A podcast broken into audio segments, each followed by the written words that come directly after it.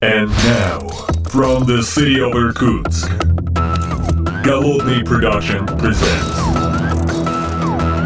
the Art of Programming Podcast. Unique, one of a kind, Siberian flavor in the world of IT.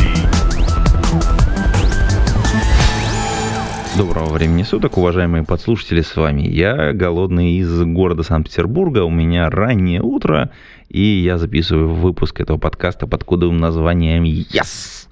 А, Я надеюсь, вы его увидите, услышите, э, увидите в подкаст-ленте и услышите в своих подкаст-приемниках, собственно говоря, когда подкаст переедет на новую RSS-ленту, и я надеюсь, что это свершится в самое ближайшее время, потому что уже заколебало.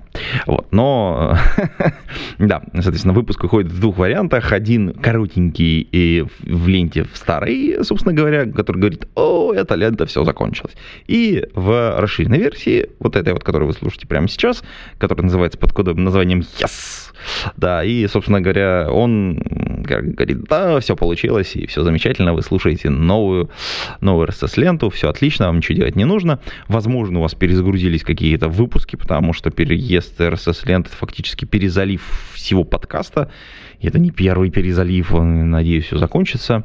Вот, но зачем мы здесь собрались? А, ну, отпраздновать, конечно, переезд, с одной стороны, с другой стороны, давно подкастов не было. А не было их по одной простой причине, потому что приходится, блин, придерживать их, хочется уже на новой, на, на новой площадке выкладывать.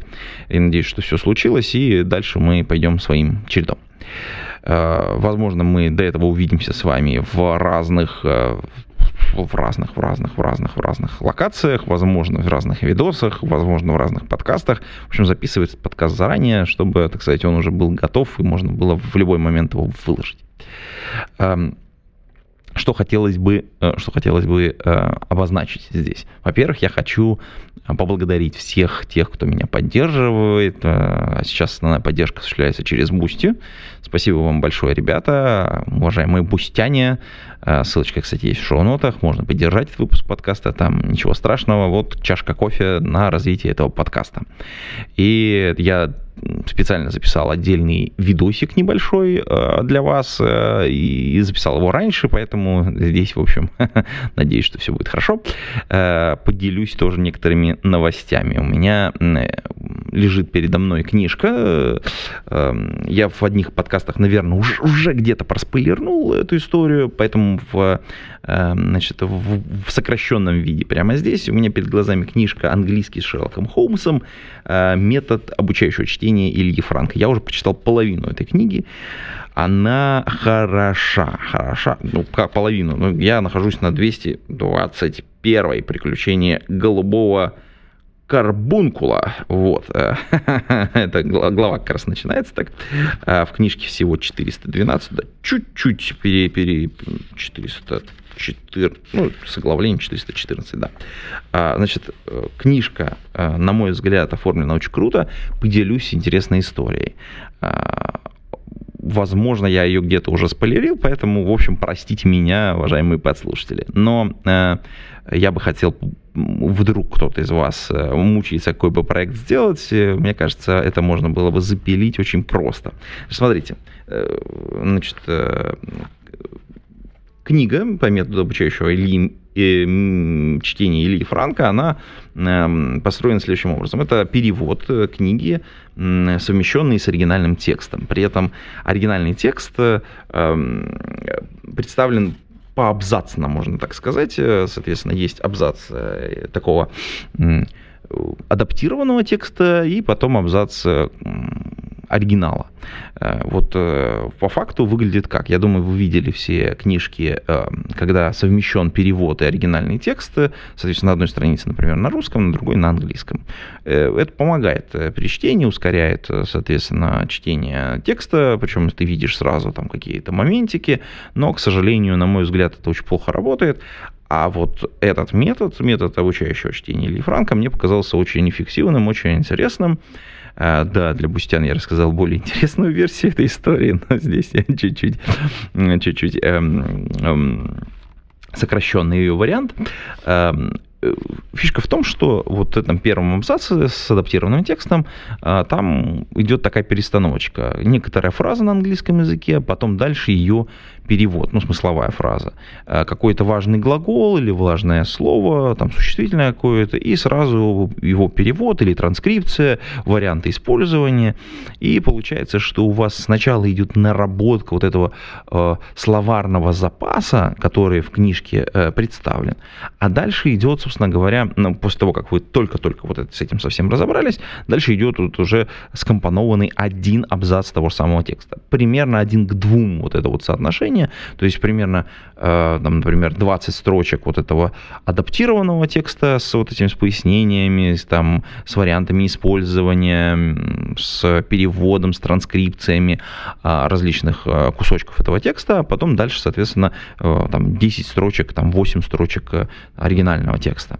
И э, первые страниц 50 безумно бесит вот это переключение в разные стороны, а потом ты его перестаешь замечать. Эффект просто волшебный. Ты так, оп, и все, и ты не видишь вот, ну, как, ты как-то получается очень похоже на то, что ты попадаешь в состояние вот этого медитативного чтения или состояние потока, я бы так сказал. И чтение э, начинает доставлять удовольствие. Для меня всегда это был э, тяжелый процесс. Я, я очень люблю Терри Пратчета, своего любимого юмористического автора, но чтение для меня всегда было очень тяжелым. Аудиовариант э, гораздо, гораздо, гораздо легче заходил всегда. Я большую часть на английском языке именно его книг прослушал именно, э, потому что все-таки, зная русский текст, достаточно неплохо можно его слышать, особенно если он хорошо поставленным голосом, э, как радиопостановка озвучен, и, соответственно, очень, очень удобно нагуливать э, километры шагов, там, типа, там, минут 40 надо погулять перед сном, и вот я, значит, иду и слушаю этот текст. Вот. А тут я как раз именно занимаюсь чтением именно художественной литературы, потому что техническая литература там все просто очень, очень очень ограниченный словарный запас, ты его очень быстро выучиваешь и дальше, в общем, по нему шпаришь. Там есть какие-то слова, которые ты не знаешь, но это, в общем, как бы не, э, небольшая проблема. Но вот с художественными текстами так не работает, однако, э, что неплохо, в этот словарный запас по одному автору достаточно неплохо наработать. А почему я об этом говорю в этом подкасте? А потому что это очень простая, очень клевая задача, которую можно сделать в качестве примера. Я думаю, что сейчас весна и многие ребята сейчас думают, э, вот мы сейчас закончим, вот сейчас у нас дипломы, еще что-то, а потом надо идти куда-то устраиваться на работу. Э, я предлагаю вам сделать проект, маленький-маленький проект, open source, который бы помогал издавать такие книги, э, по крайней мере, адаптировать варианты. Э, текстовые. Почему? Потому что, во-первых, э, у вас есть, э, в общем, достаточно большая база. Все очень понятно, у вас есть тексты, у вас есть оригинальный текст, у вас есть английский текст, и, в общем, надо по большому счету сделать третий вариант текста, который бы, с одной стороны, описывал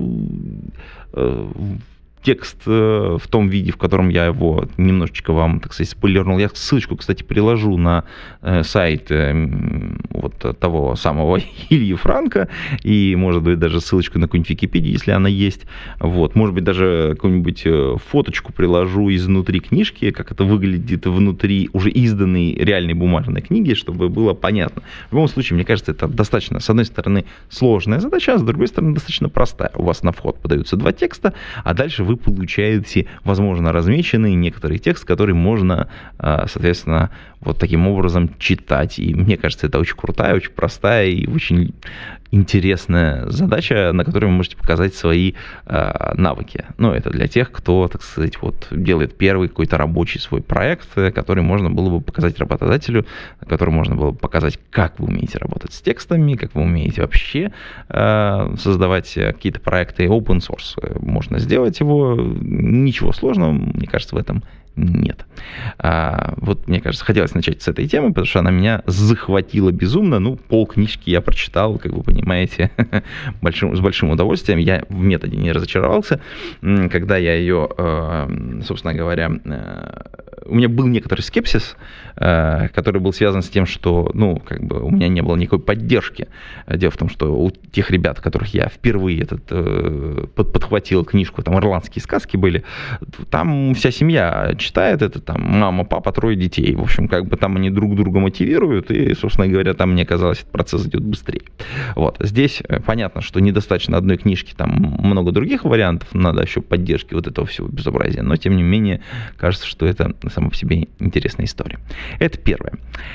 Второе, что хотелось бы сделать, это о чем хотелось бы с вами поговорить в этом коротеньком-коротеньком выпуске, который я прямо сейчас записываю, а, который выходит в новой, я надеюсь, уже подкаст-ленте, это эм, чат GPT, который меня очень сильно смутил, а, потому что э, мы с моим другом, ну, другом, скорее так, соратником в некотором смысле, поработали над его книгой.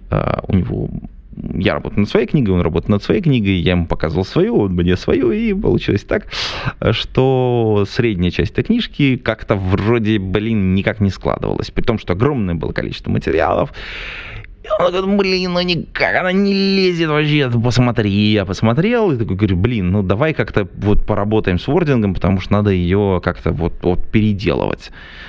И буквально за пару дней с помощью чат GPT мы переписали вот эту среднюю часть, которая стала выглядеть сильно лучше. Понятно, что работа шла следующим образом. Мы вкидывали какой-то кусочек готового текста, говорили, а рерайтни нам вот это вот, ну, другими словами. Мы, а, глаз замыливается у любого автора, и как бы вот дальше случалась магия в некотором смысле, потому что э, тот текст, который выдавал чат GPT, он казался, блин, правильным, но вот что-то неуловимое в нем было не так. И оно бесило автора настолько, что он эти кусочки переделал. И получалось, что у него на входе есть его собственный текст, на выходе у него есть текст, который э, рерайтнул э, чат GPT, а дальше он его исправлял до того состояния, которое ему нравилось. И удивительно, мы за два дня вот эту среднюю часть, ну, там, чуть больше 100 страниц, э, ну, там, с копейками, да, даже побольше, наверное, может, 150, мы переписали э, вот в этом, в новом формате, который очень-очень зашел. Мы там, вот это получается, это вторая глава, из, ну, вторая часть из трех, да, центральная. И пришлось залезть на первую часть, и пришлось залезть на третью часть. Там местами как бы какие-то моменты. Огромное количество примеров было, часть из них, э, соответственно, нужно было выкинуть, часть новых дописать. И в целом вот за два дня вот такой плотной работы нам удалось вот эту центральную часть книжки дописать. И это круто, на мой взгляд. И мы были, конечно, в некотором шоке, когда мы дописали эту всю историю, а, потому что, блин, ну вот э, как бы такой интеллектуальный помощник, очень крутой результат. И сама история случилась, когда ChatGPT только бомбанул, а сейчас э, как бы э, книжка ушла в редактуру, в корректуру, в издательство, и, в общем, именно к вот этой второй главе нет вообще никаких претензий, то есть она нравится э, практически полностью, там небольшие какие-то правки есть по стилю, но, тем не менее, как бы к первой и к третьей третьей есть претензии, а вот ко второй, собственно говоря, претензий-то и нет.